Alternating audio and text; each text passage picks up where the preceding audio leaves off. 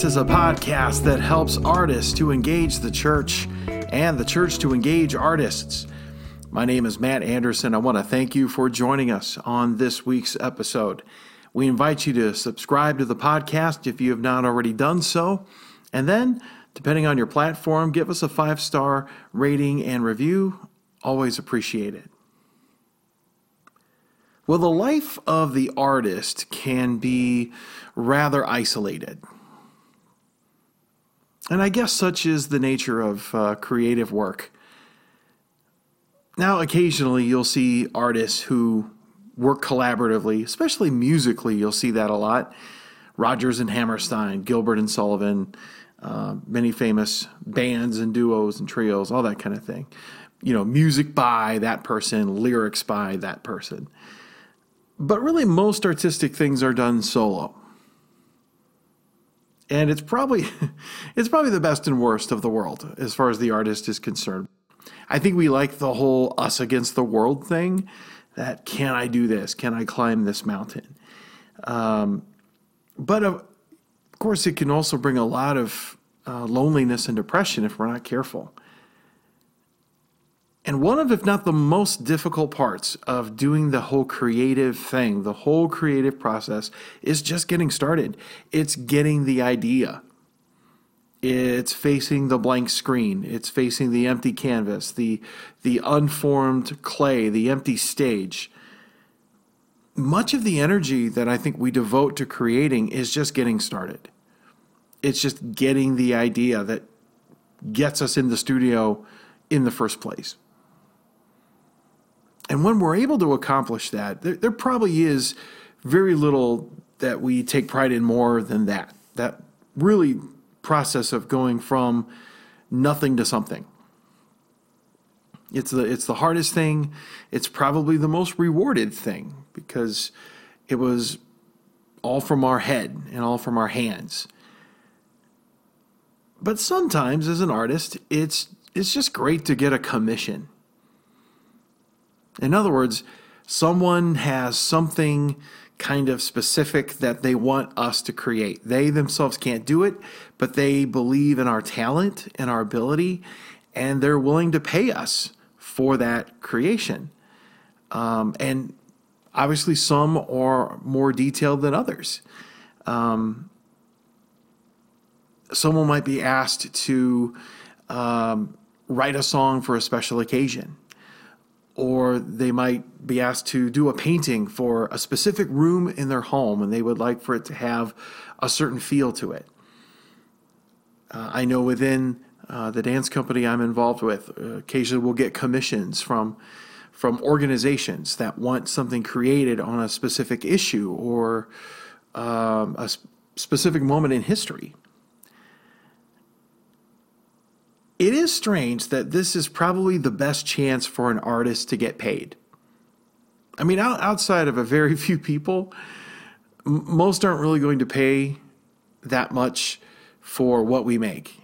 Um, even me as a writer, it's it's not like I've sold tons of books. Um, and those of you who do painting and other things, it's just it's a one time deal sometimes. And there it is. Um, but this seems to be the best way to get paid as an artist. Isn't it funny? It's not something that we come up with, it's something that someone else comes up with. Because we don't have any money. we have to rely on somebody who does. In the old school, we would call that a patron.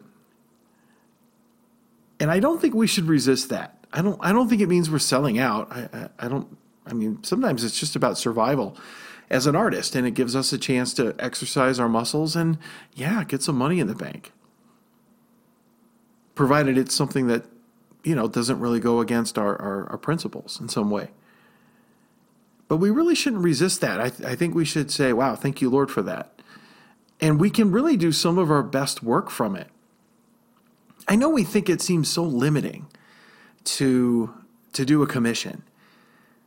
But I think there can be a lot of freedom in that. Um, often I'm a guest speaker at different occasions, and um, I'll be asked to do uh, maybe a retreat, and uh, I'll say, "Is there a direction you want for me to go?" And some will say, "No, whatever you want to do." And I guess I should enjoy the freedom of that, but it, it, it's almost like dropping me in the middle of Kansas and asking me to find a quarter. It just seems like there's too much land to go, and I'm not going to find anything. It's just it's almost too much to deal with. Okay, great. I've got 66 books of the Bible that I can speak from. You know, and it, it's almost freeing to me when someone says, "I want you to speak on this topic." Now, again, they may be very detailed or they may just have a general theme. Even if I can get that theme, then I can kind of go with it and get creative within that. So it, it's not as if all of our creativity is getting snuffed out in a commission. Sometimes I just need a, a couple of boundaries so that I can then be very super creative within the fences. I mean, provided they haven't just, you know, given me an eight foot by 10 foot prison cell. Uh, hopefully, there's a few acres there that I can stay within, and, and now I know where I can play. So we don't have to necessarily see that as confining. Because we can still put our stamp of creativity on the thing. Um, and we never know where something like that could lead. Here's a great example in Scripture, and it may be the greatest commission ever in art. Uh, this is from Exodus 31. The Lord said to Moses, See, I have called by name Bezalel, and I have filled him with the Spirit of God, with ability and intelligence, with knowledge and all craftsmanship, to devise artistic designs, to work in gold, silver, and bronze, in cutting stones for setting, and in carving wood, to work in every craft. This guy was talented. And behold, I have appointed with him Oholiab, and I have given uh, to all able men ability, that they may make all that I have commanded you the tent of meeting, and the ark of the testimony, and the mercy seat that is on it, and all the furnishings of the tent, the table and its utensils, and the pure lampstand with all its utensils, and the altar of incense, and the altar of burnt offering with all its utensils, and the basin and its stand, and the finely worked garments the holy garments for Aaron the priest, and the garments of his sons for their service as priests, and the anointing oil, and the fragrant incense for the holy place, according to all that I have commanded you, they shall do. Now, time doesn't allow, but if you if you read in the latter part of Exodus, all those items, all those furniture and and cloth items that I just read from Exodus 31, God lays out specific instructions for how all those are to be made. Specific measurements, specific use of color and yarn, and how they were bound uh, together, and how many loops to put in a certain thing. And the, the robe was to have a pomegranate, and then a bell, and then a pomegranate, and a bell. I mean, with specific numbers and measurements. Now, again, you might look at that and say, okay, well, what's left for me to do? Well, execute it. I mean, you're still the one who's got to put your hands to it and make it happen. And though it sounds limiting as an artist, the execution of all this stuff was going to take precise craftsmanship. And for this, the capital T artist, capital A, had specific plans to be carried out. I mean, he is the artist. and when he's telling you, here's how I want it made, like, oh, hmm, that, that's, that's how we're going to make it. Now, could God have just created that out of thin air? Of course he could. He's God. But you see, he loves collaborating with his children. Even in the commission, he's saying, Here, I believe you can do this. And they were about to construct the holiest thing that had ever been made to that point. And rather than God sitting back going, you know what, I don't know, I think you guys are going to screw it up. He says, Here, I've appointed you, Bezalel, and, and here's Oholiab. I want you guys and, and the other people that I've empowered to get this done because I know you can. I've laid it all out there for you. and he trusted in human hands to carry out uh, supernatural plans. And isn't that kind of the way it works? Isn't it great that the Lord is operating in us and through us and around us when we're creating? If you're not aware of that, you kind of need to be. Because He's the ultimate artist. And yep, sure, there are times I think He gives us lots of room to play. But in the case of Bezalel in the Old Testament, he's saying very specifically, we got to make it a certain way because everything is symbolic and everything is important. Every measurement means something. And they did it, they executed it perfectly. I can't imagine what that would be like. For God to say, Here, here's what I want you to make. But maybe, maybe He is doing that. Maybe that's something He's actually doing with us every day of our lives, and maybe we just don't realize it yet.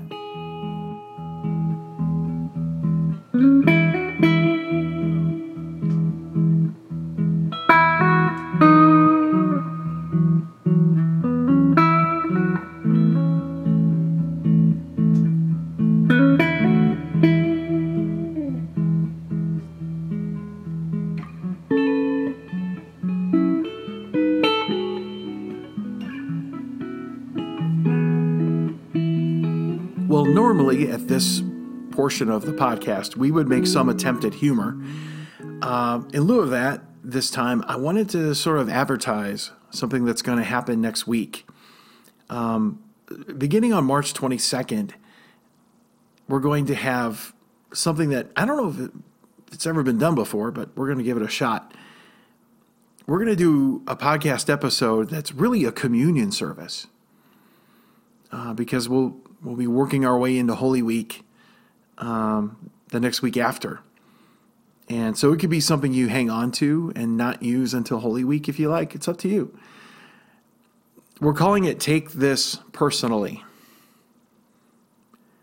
And we're going to attempt to do sort of an interactive communion service on the podcast. So, what does that mean for you? Well, first of all, this is not going to be an episode to listen to while you're on the treadmill or walking around your neighborhood, uh, or while you're driving, or multitasking. This is going to be something that requires complete focus. And it's ideally just you and the Lord in a space.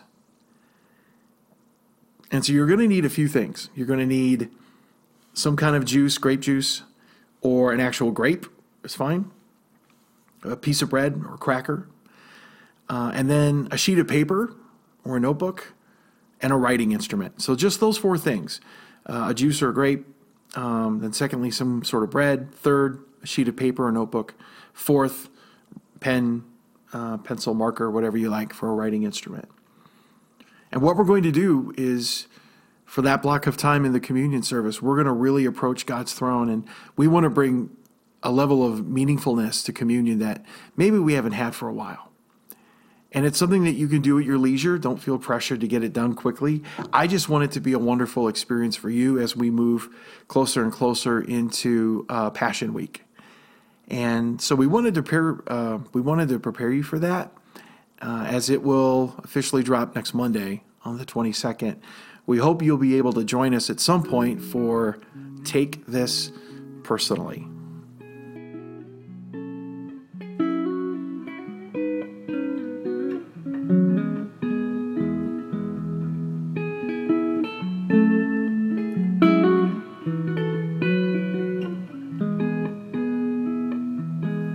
Want to close this episode with uh, just a suggestion to all of you out there, all of you who are making something or about to make something, uh, ideally before you've started.